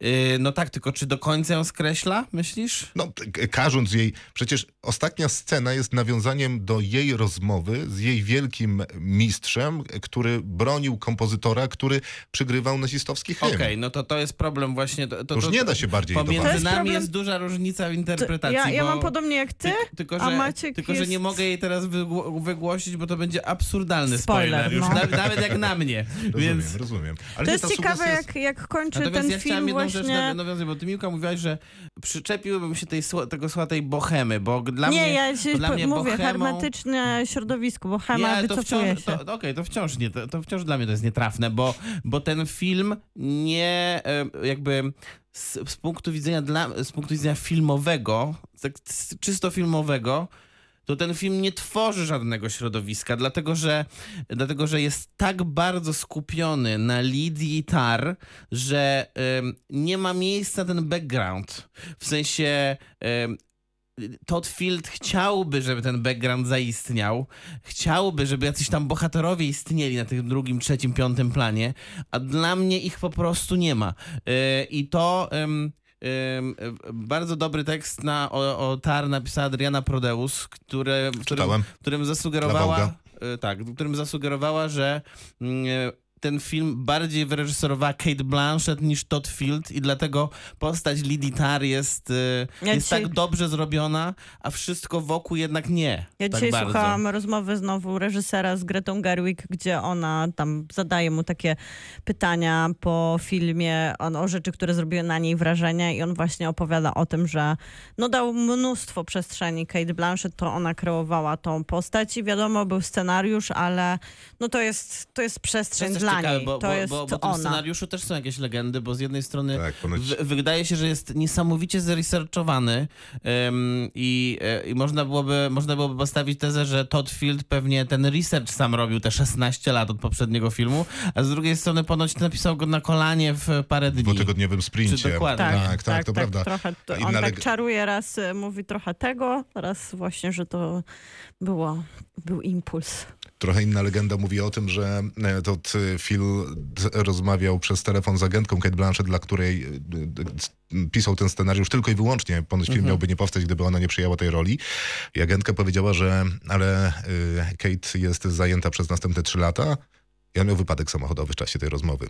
I udało się poprzesuwać e, terminy, no bo tam agentka była No to jak jakoś to już bardziej otwarta. mówimy o tych legendach, to to Tego, są rodza- takie... tego to- rodzaju legendy. Okej, Jak to ja to są zapytam te cię ciebie legendy- teraz o tą Kate Blanchett, bo Mhm. nie chciałeś o Ale to czekaj, to rozmawiać. czekaj. Jak, to, są- jak mówimy o tych legendach, które to budują, to to jest mój zarzut do, do tego filmu, że ten film u podstaw jest amerykański, ale stara się wyjść poza to i szuka jakiejś momentami chyba europejskiego estetyki, art, artyzmu, Ja wiem, co to wytchnienia. znaczy, no i ja nie wiem, co to znaczy oglądając ten film, bo są tam sceny, które pojawiają się zupełnie nagle i są wklejone w ten film zupełnie bez sensu, jak na przykład nasza bohaterka się błąka w poszukiwaniu swojej w, w, w, marzeniach kochanki, swojego Kolejnej obiektu ofiary. zainteresowania, kolejnej ofiary, błąka się w jakichś w ogóle piwnicach Berlina znikąd, Mm. w których widzi ludzie leżący w którym i- widzi jakiegoś dzikie zwierzę, dzikiego psa i to ma być jakaś scena o czym? No nie wiem, ale y, cieszę się, że y, Lidia Tar nie była umieszczona na zdjęciach, których wpada do wody, a następnie mamy zdjęcia pod Ale wodę. leży w bo wodzie, to bo, często- się jej to śni. Bo to często jest to sposób filmowców na pokazanie jakiegoś zagubienia I artyzmu. wewnętrznego I i artyzmu. artyzmu. Mhm. Ale akurat bardzo mi się podoba na przykład przebitka, która pojawia się Mamy często. tą wodę, pamiętasz, w snach i odbicia w lustrze. No nie, no ale nie ma te, takiej życia. wody, o, które, o którą mi chodzi. Natomiast bardzo mi się podoba na przykład przebitka na samochód elektryczny. Idealny wydaje mi się dla kompozytorki, dyrygentki, bo to jest samochód cichy i to jest bardzo fajne, e, fajnie pokazane, kiedy ona jest w takim krytycznym momencie. Zawsze jest przebitka na ten biały samochód sunący gdzieś przez Berlin albo przez e, inne miasto, które jest zimny, betonowy. Ten samochód jest e, biały, cichy, bezszelestny. Bardzo ładnie jest to robione. Zresztą jest tam naprawdę, wydaje mi się, dużo inteligentnych zabiegów. No to No jak... ten dźwięk, Todd który jest cisza, a później pojawiają się te różne dźwięki mechaniczne, czy to lodówki, czy jakiejś e, sytuacji w jej otoczeniu, kiedy ona jest w takim bardziej napięciu nerwowym, to właśnie Todd Field opowiada, że to też było dla niego takie ważne, w żeby Witch Project żeby je znaleźć i tak po prostu dopiłowywać to wrażenie, że to jest najważniejsze w jej życiu. Podkręcanie lub ściszanie pewnych elementów. Tak, no to też pasuje do kompozytorki, ale bardzo mi się podoba, jak to film na przykład y, daje się wypowiadać y, ofiarom. Kiedy mówi się o ofiarach do Lidii Tar, to kamera zawsze jest y, zamknięta na osobie, która o tym opowiada. Nigdy nie zmienia się kadr na samą twarz Lidii Tar. I to jest ciekawe, ja to trochę interpretuję jako mm, da, danie możliwości powiedzenia ofiarze tego, co sądzi, y, w sensie mm, jakby relacji, zdania relacji, wysłuchania ofiary Jej strony. a, a jednocześnie nie dania szansy spojrzenia na Lidię Tar, czyli właśnie na ten pomnik, który jakby swoją siłą, grawitacją jest w stanie zmieniać nawet podstawowe fakty, więc no, to też mi się bardzo podobało i wydaje mi się, że ten film jest pełen tego, takich przemyślanych y, rozwiązań. Kompletnie nieprzemyślany wydaje mi się ten wątek, y, no ten thrillerowy powiedzmy, Tak. bo ani on tu nie jest specjalnie potrzebny, No i ten epilog też nie jest dobry. ani nie jest Nie do... no, epilog jest Ani, ani nie jest dobrze zrobiony. Ja epilog lubię, bo no mówisz w sensie, co się stało po fakcie? Czy epilog... e, N- Nie ostatnią minutę, ale jej Tak, po podróż, fakcie, tak. podróż jej w nowym kierunku życia, żeby nie Ja lubię. spoilerować. Chciałeś o Kate Blanchett. Chciałem, no. I jak oceniasz? Źle. Źle oceniasz. Ja bym powiedział, że to jest najgorszy element tego filmu. Mhm. W sensie, zwłaszcza w początku, kiedy ona rozmawiała z tym dziennikarzem do New Yorkera, to jest pierwsza scena filmu, 10 minut na scenie, opowiadał o sobie, o tym, co sądzi o muzyce. No to wydaje mi się, że te ciekawostki o y, muzyce poważnej, jak przez cały film, no nie wiem, ja to kupuję, bo nic nie wiem. E, ta perspektywa jej feministki też jest, wydaje mi się, ciekawa. Ale ona gra tam strasznie. W sensie na, na, na, naprawdę mam wrażenie, że widzę aktorkę, która próbuje sobie przypomnieć tekst i gest, który ma wykonać na koniec danego zdania, co robi przy przecinku, kiedy wciąga oddech. Ja rozumiem, że to jest trudne, bo to trwa 10 minut i trzeba to wyrecytować e, z pamięci, no, ale widziałem w, te, w teatrze występy dwugodzinne aktora, który w zasadzie cały czas mówił i, i sobie z tym radził. Później, kiedy jakby sceny są krótsze, chociaż to nie jest film krótkich scen, Nie. no, to wydaje mi się, że radzi sobie Chociaż lepiej. dużo ona mówi w każdej. Tak, to prawda. tak. A najlepiej mam wrażenie, że radzi sobie, kiedy faktycznie dyryguje.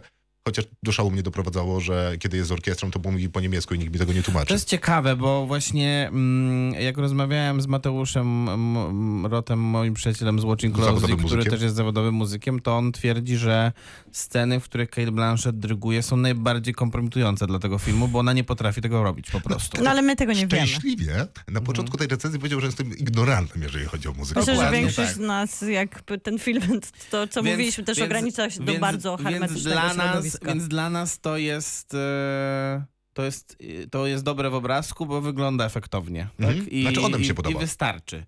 E, no ja bym bronił pewnie tej Kate Blanchett, chociaż uważam, że ona e, w tym filmie jest e, nastawiona na takie popisywanie się. Tak, na pewno. Bo ją chyba przez to, że ten że reżyser jej I nie kontroluje ten i dał jej za nie, dużo ten, ten przestrzeni. reżyser jej powiedział tak, wiesz, że ty dostaniesz od Oscara? I ona w to uwierzyła.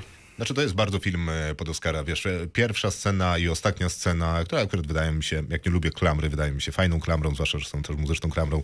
Jak ona stoi w tym korytarzu mm, przed wejściem e, na, na swoje stanowisko dyrygentki. Pulpit.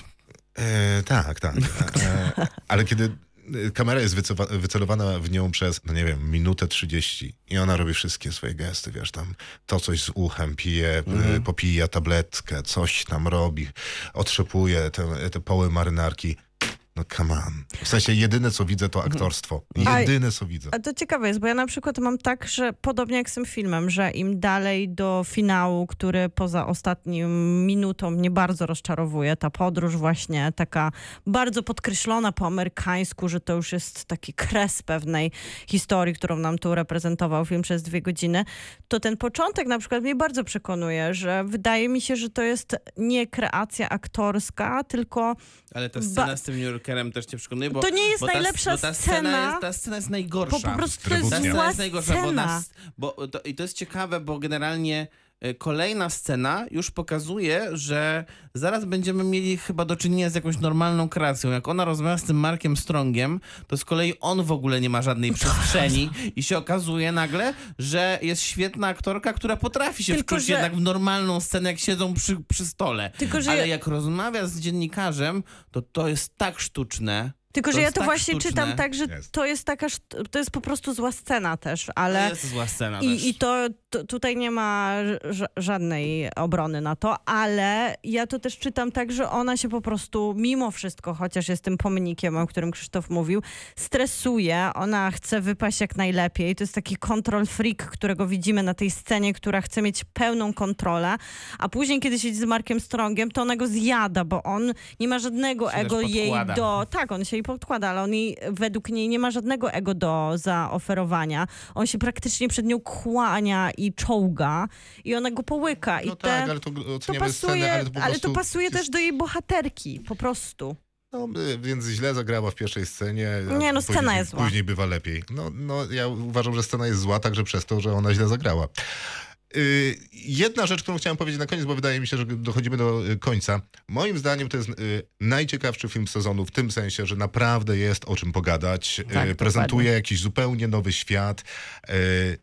No nie wiem, każdy ma opinię po wyjściu y, z tego filmu. Nie da się go jakby zostawić. Tak, tak mnie się wydaje, więc y, bardzo mi się Te filmy, które są często ważne i tak dużo wnoszą do tematów społecznych i współczesnych, one są jakimś wykładnikiem pewnych e, teorii i myśli, albo są lekcją, albo są nauką, albo są przypomnieniem i nie zostawiają zbyt wiele przestrzeni do tego, żeby dyskutować, bo one już nam wszystko powiedziały, one to już zostawiły z tymi złymi i dobrymi, z tym moralizowaniem w tle. Tego nie robi Tartar.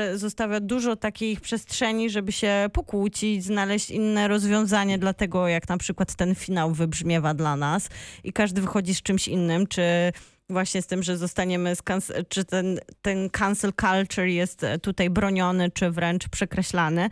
I to mi się podoba, że ta dyskusja jest wynikiem tego, że postać Lidii Tar jest postacią, których, no, któ- które wiem, że funkcjonują w rzeczywistości. Teraz pytanie, co z nimi zrobimy. To ja się zgodzę z tym, zgodzę z tym zdaniem. ten film trochę to sugeruje. To jest na pewno najciekawszy film sezonu. Mm. Tylko, że niestety e, z automatu, przez to, że dla mnie jest nieudany, to ląduje na końcu mojej listy zainteresowań tym sezonem, no bo e, no nie trafia do mnie to, że jest ciekawy. To, to, że jest ciekawy temat, to do mnie nie trafia. To jest za mało. Zdecydowanie za oczywiście. mało. Znaczy, y, y, ja z kolei jestem zdania, że ma ciekawy temat i tam wiele się rzeczy udaje, chociaż jestem świadomy tego, że s- sporo nie, więc dam mu na wyrost 8. E, Ja dam mu pięć. No co, to nie możesz dać mu 5. No, tak, już to zrobiłem. Ja dam mu siedem. Here's Johnny. You do not talk about Fight Club. Kinotok. Film. Królowa wojownik. Ko- kobieta, Królowa. Królowa. Tak? Przykro mi. Po, po angielsku jest The Woman King. Więc To byłaby pewnie stąd. kobieta, kobieta król. Kobieta król by było.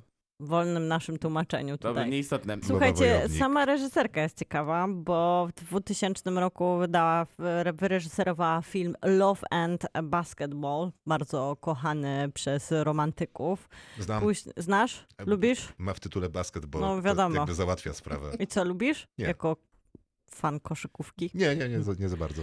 Jeszcze był później film The Secret Life of Bees i Before I Fall i The Old Guard. Film, który recenzowaliśmy na tym Przecież ona to kanale. reżyserowała, tak. A także Tak. drugi Old Guard, który nadchodzi ku mojej radości w tym Czekamy, roku. Czekamy. No ale właśnie przed Old Ta Guardem pani to nazywa większość... się Gina Prince Bathwood. Tak. Tak. i większość tych filmów przed e, samym The Old Guard było takich romantycznych bardzo, albo takich wyciskających łzy, jak na przykład The Secret Life of Bees. Bardzo no tak, takich... nie, nie robiła filmów tak, akcji, tak po, przed. Oldgard nigdy. Takie wszystkie były bardzo pisane wręcz od podręcznika, jak to sprawić, że się wzruszymy i rozpłaczemy i będziemy kibicować bohaterom. Before I Fall to bardzo zły film przy okazji.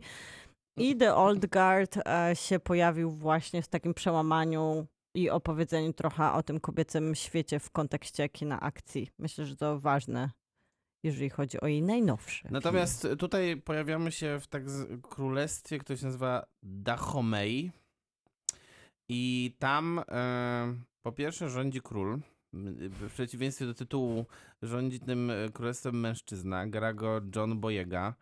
Jak ja zrozum- jeżeli ja dobrze zrozumiałem mniej więcej te... Wiek jest 17 jakoś. jest prze- przełom XVIII, XVII-XVIII Tak. wieku. Tak, Nie, przepraszam, e, siedem- XVIII i XIX, bo to jest chyba tak, 1800. dokładnie tak, bo tutaj to czytałam prawda. historię Em, Doma Hej. I e, tam są jakieś takie zawirowania polityczne polegające na tym, że drugie królestwo czy drugie plemię em, bierze jakąś taką kontrybucję, tak, czy, czy jakby tego nie nazwać, no, e, haracz, żeby, żeby nie atakować tego drugiego, natomiast e, e, królestwo, którym rządzi John Boyega, już nie do końca chce ten haracz płacić.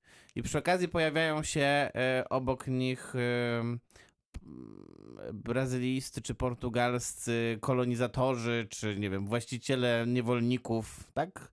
Dobrze zrozumiałem tę fabułę mniej No, więcej? to, o, oni Coś- reprezentują... Ja oni... to tak, że... Oni reprezentują Europę, która w tamtym kobiety, czasie po prostu wykorzysty, wyku- wykupowała niewolników, które tak naprawdę dostarczały same te królestwa, bo najczęściej No tak. w wojnach i w walkach albo ginęli, albo zostali przez tych, którzy wygrali. Pojmani jedni Tak, przez drugich. i no tak. oni po prostu, Afryka wtedy sama jeszcze, a to jest ten moment przełomowy, w którym zaczęła jednak zmieniać zdanie, że to jest nie najlepszy pomysł, żeby wysyłać swoich własnych ludzi do Europy, sprzedawała i głównie produkowała niewolników, którzy byli ofiarami wojny, a wtedy większość plemion była w stałym stanie wojny. I to królestwo decyduje się, że chciałoby ograniczyć produkcję, sprzedaż. W sensie, i... bo jest jedno OJE, które zajmuje się jakby bezpośrednim przekazywaniem Sprzedażą. sprzedażą. sprzedażą, tak. Drugie Jest Dahomey, czyli to nasz główny bohater, Które głównie który- produkuje. który płaci tam jakiś haracz, żeby to OJE dało im spokój, a I, do, I Portugalczycy... zwykle dostarczało właśnie I oni niewolników, a dostarczają teraz już nie chce nie dostarczać Tak, niewolników. No, basta. Dokładnie. Tak. I zaczynają się walki o to przy okazji. No. I jednym z najważniejszych oddziałów e, tego królestwa Dahomey jest oddział w pełni złożony z kobiet, któremu przewodzi bohaterka grana przez Viola Davis. Dahomey niska. Tak, Tak, na dokładnie. niska. To jest w ogóle Aha. gwardia tego króla. Tak jest. Jest to dosyć ciekawe, bo Jest to fakt kró- historyczny. Król, król ma dużo żon i przy okazji ma jeszcze gwardię też składającą się z kobiet. Tak Dahoje Amazons, czyli Agoje również zna, zwane, to w, są faktycznie Amazonki, które wtedy były szkolone. Nawet ich stroje się zgadzają tutaj w takim odtwarzaniu historycznym. Wynikało to głównie z tego, że nie było mężczyzn, bo większość z nich została A, albo sprzedana. zabita, albo Mm. zniewolona i sprzedana. I w ten sposób powstała jedna z największych armii składających się głównie z kobiet. I w pewnym momencie, chociaż to był wybór, bo, bo wybór, który nie wynikał z jakichś feministycznych pobudek, to okazało się to Okej, bardzo to- trafione. To jeśli mogę przedstawić jedną tezę na zasadzie takiej, jak zawsze robię, to teraz zrobię to. Ten film w ogóle o tym nie opowiada. Ten film To w ogóle prawda. nawet się nie interesuje To tym, prawda. tylko po prostu robi jakieś takie telenowelowe wstawki o niczym, e, które są przedzielone em, krótkimi, ale dosyć dobrze, y, po, dobrymi pod względem choreografii, scenami akcji. Bardzo I rzadko. to trwa przez 2 godziny 15 minut i naprawdę nic absolutnie się nie dzieje, nie ma żadnej tam emocji. No nie wiem, a jeszcze są jakieś takie kuriozalne wątki typu odnajdywanie córki sprzed lat poprzez ząb włożony w rękę. No to jest i... mój jeden z ulubionych wątków. Zombrekina. Zobrekina. tak, dokładnie. To jest właśnie to, to słowo, które użyłeś, telenowela. I gdzieś mi się pojawiło skojarzenie z Harlekinem, to ze względu na bohatera, który się pojawia, Portugalczyka, który Ale piękny przypływa. jest, jest cycuś. N- Przepraszam, naprawdę. No, e, ogólnie 2023, dziękuję. Przepraszam, y, jest, jest, tak. to, je- jest to niesamowicie niepasujący do tej opowieści zupełnie nie. bohater, Znaczy, który wyłania z się z, który się wyłania z wodospadu i rzeki na drodze bohaterki nagi, dosłownie nagi i wygląda Ma jak spodnie. wyrwany z... Nie ma. Nie ma. Ona mu je podaje. No to Ona nie ma. mu je podaje. A, czyli I ma. wygląda... No leżą obok, Dopiero, tak. dopiero później ma. I on wygląda jak wyrwany z e, okładki Harlekina. Taki tandetny po prostu, wklejony w to Ale wszystko obraz. Ale no, już nawet nie mówię o bohaterze, jak obraz właśnie takiej miłości z dwóch światów, rozdartej. No je, jest to w Tak, tak, książę i 2023 żebrak, tak, tak, niepoważne. mhm. Nie, No po prostu nie, niepoważne. No nie, no niepoważne. Niepoważny jest ten wątek romantyczny, Niepoważne. podobnie jak ten Jak ząb rekina też, też. wycięty z ramienia Bo bohaterki. jest na przykład też wątek rywalizacji na tak zwanym dworze pomiędzy żonami, które się nie angażują w walkę, a żon, a y, potencjalnymi pewnie, jak rozumiem, żonami, które walczą, tak? I... Nie, to- żonami są to- tylko znaczy- żony. A, przepraszam, to są... Aha. To, to, Żony są żonami, a wojowniczki są Dokładnie. wojowniczkami. Ale później to jakby zaczyna być płynny już podział, więc no... Jest tu Viola Davis. Jest. I co, dobrze? No nie najgorzej.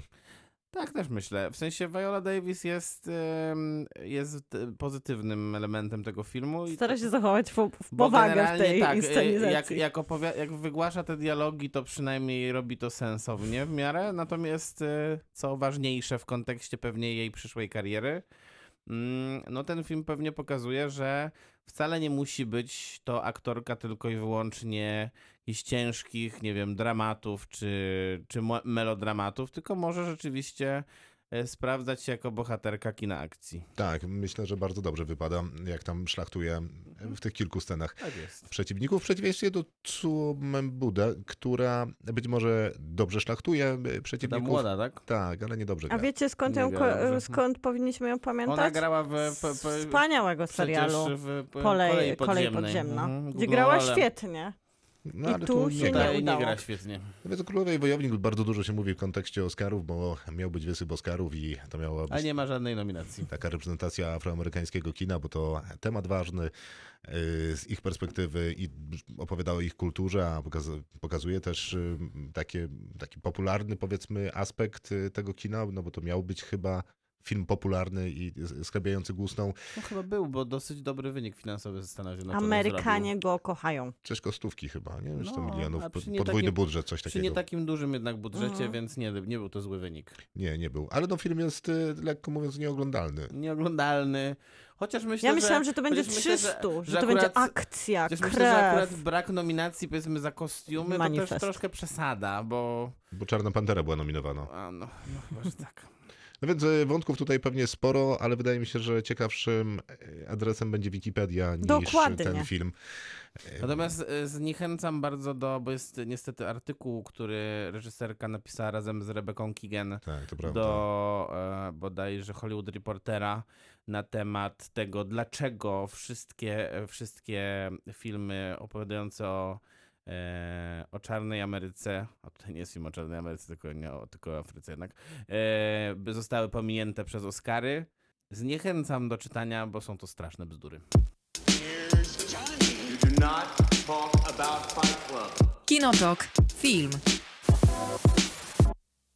Argentyna 1985, argentyński, mm, jak łatwo się domyślić, kandydat do Oscara. Nawet nominowany. Tak, nominowany. tak, Tak tak. tak, o to mi właśnie chodziło. Ale kandydatem też był, no więc nie wiem o co ci Tak, chodzi. tak. I zdobywca Złotego Globu. Też dla, dla filmu nieanglojęzycznego.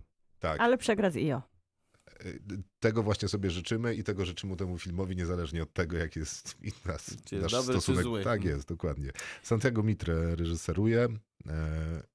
A historia jest o tym, że skończyła się junta wojskowa w Argentynie i trzeba osądzić e, tych generałów, admirałów i wszystkich e, przywódców wojska. Ale się niełatwo sądzi, bo oni by chcieli sądu wojskowego, a prokurator chciałby sądu cywilnego. Na sąd cywilny nie ma szans, zdaniem wielu, a sąd wojskowy to wiadomo, jak ich oceni e, pozytywnie, no bo przecież nie będzie sąd wojskowy sądził samego siebie. Plus źle się, plus problem jest też taki, że po- społeczeństwo jest dosyć mocno podzielone w ocenie działań tych, Mhm. tych generałów. No ale w końcu decyzja zapada, że będą jednak sądzeni w sądzie e, cywilnym i na głównego prokuratora zostaje wybrany Julio Strassera. A nawet Julio Cesar Strassera. No właśnie tak. A na jego zastępcę kto? Luis Moreno Campo. Tak, co, co ciekawe, sprawdziłem, e, później został przy pierwszym przewodniczącym Międzynarodowego Trybunału Karnego. Uff. Więc e, ciekawa postać, e, no bo e, przed Międzynarodowym Trybunałem Karnym między, no, między innymi sądzono później zbrodniarzy Jugosławia, zbrodni w byłej Jugosławii. Mhm. No i oni zbierają taką ekipę bardzo młodych, młodych pracowników prokuratury, którzy mają szukać świadków, ofiar, mm, wszelkiego rodzaju dowodów, które mogłyby wskazywać na to, że ci generałowie rzeczywiście podejmowali bezpośrednio decyzje o tym, jak zachowywały się służby i jak traktowały obywateli, którzy stanowili szeroko pojętą opozycję. Julio Cesar Strassera ma paranoję. Mianowicie? No, ma paranoję, w sensie uważa, że cały czas jest śledzony, że tak. wszędzie są prowokatorzy, że wszędzie są szpiedzy, że Trochę chcą... mu się nie dziwię. Ja też nie, absolutnie, że wszyscy chcą wyciągnąć na niego brudy. Gra dosyć taką typową postać e, filmową. E, Prawdopodobnie też był takim facetem, bo trudno występować jako prokurator przeciwko huncie wojskowej, e, będąc innym gościem. W sensie jest twardzielem No, takim musi typowym. Być, musi Więc być. jak przychodzi ochrona, to on mówi, ja ochrony nie Nie potrzebuję, idźcie precz, wynoście się, mam to w nosie. Y, to, jak budowana jest y, postać tego głównego prokuratora, jego pomocnika, całej tej ekipy, która zbiera y, dowody, ten materiał procesowy do oskarżenia, to wszystko jest dobre. Mi się kojarzyło ze zdrajcą y, Marco Bellocchiego. Tak, tak, tak. To jest najprostsze skojarzenie, myślę, rzeczywiście. Też mi się tak wydaje, nie ma, tego, nie ma tej siły, nie ma tego impaktu, nie ma jakby te- tego wysublimowania reżyserskiego, że y, tytułowy zdrajca może stać przez 20 minut w sądzie i mówić i generalnie zbieram podłogę Ma ze szczęki. na plecach, tak. Bo też dopuszcza się, wydaje mi, takich rzeczy no raczej drugiej filmowej jakości, bo kiedy zeznają kolejni świadkowie, którzy opowiadają o absolutnie traumatycznych e, e, rzeczach, które jakoś dziwnym zdaniem słyszy się w zestawieniu z junta wojskowa bardzo często, bo o torturach, gwałtach, wymuszeniach, e, Po w trakcie porwania. e, tak, e, zakutej kobiety w kajdanki, no Tak. więc absolutne jakieś e, zwyrodnialstwo najwyższej wody, no ale przebitki z archiwalnymi zdjęciami z procesów płaczących ludzi, no wydają mi się właśnie drugiej filmowej kategorii, a nie wydaje mi się, żeby to był film drugiej filmowej kategorii. No właśnie o to chodzi, bo on to jest bardzo taki, e, wydaje mi się, klasycznie skonstruowany dramat sądowy, taki bardzo mainstreamowo, ma- mainstreamowy, taki bardzo, można byłoby powiedzieć, hollywoodzki, chociaż pewnie Hollywood by wycisnęło z tego jeszcze więcej pompatycznej muzyki więcej jeszcze emocji takich, takich tanich. Mm, No, ale ja, e, ja generalnie oceniam ten film dość pozytywnie. Wydaje mi się, że e, ze względu na to, w jaki sposób są skonstruowane te postaci tych prokuratorów, to Tak. to, to jest ich największy walor, a, najwię, a, a, a największy, już największy, to jest na pewno Ricardo Darin, który jest aktorem po prostu fenomenalnym. Tak, to prawda, on grał właśnie tego Julio Cezara Strassera, czyli tego największego twardziela i on gra tak, twardziela, głowę rodziny, ojca, e, męża i w każdej I z gra tych to wszystko petarda, naprawdę. Tak, tak, jest petarda. A przy okazji chodzi w tych argentyńskich garniturach Tak, sprzed tak. lat i wygląda w nich absolutnie fenomenalnie. Nosi się jak prokurator, jest prokuratorem, sprzedaje mi absolutnie każdą scenę. Szczerze mówiąc, lepiej niż Kate Blanchett w Troszkę Tars, tak, troszkę tak. kompozytorkę. E, Więc e, kawał dobrej ro- roboty. Zresztą ten Peter Lanzani, który zdaje się, Mhm. że on jest to prawda zastępcą, ale też zdaje się, że jego postać tego Luisa Moreno Ocampo jest na początku kariery, Tak, jako tak, taki, tak. bo on się wydaje tam zagubiony. To jako taki No, gołowąs. on, on sam nawet na początku mówi, że to jest jego pierwsza sprawa, nigdy nic nie Ciekawa robił. pierwsza no sprawa, właśnie, nie? Taka, hmm, Ale to wiadomo, gdzie skończył dzięki temu. wodę. Mhm. No, jak widać, było warto. E, No to on też jest postacią ciekawą. Nie ma go tak dużo, nie poznajemy tak głębokiego jego backgroundu, ale wydaje mi się, że budowanie tej sprawy no jest właśnie takim typowym e, m, dramatem sądowym. No E, tak. Nie, no, tam te, w, tej jego, w tej jego postaci jest e, ciekawy ten wątek z matką, który, e, który, e, która stoi w kontraście wobec jego postawy.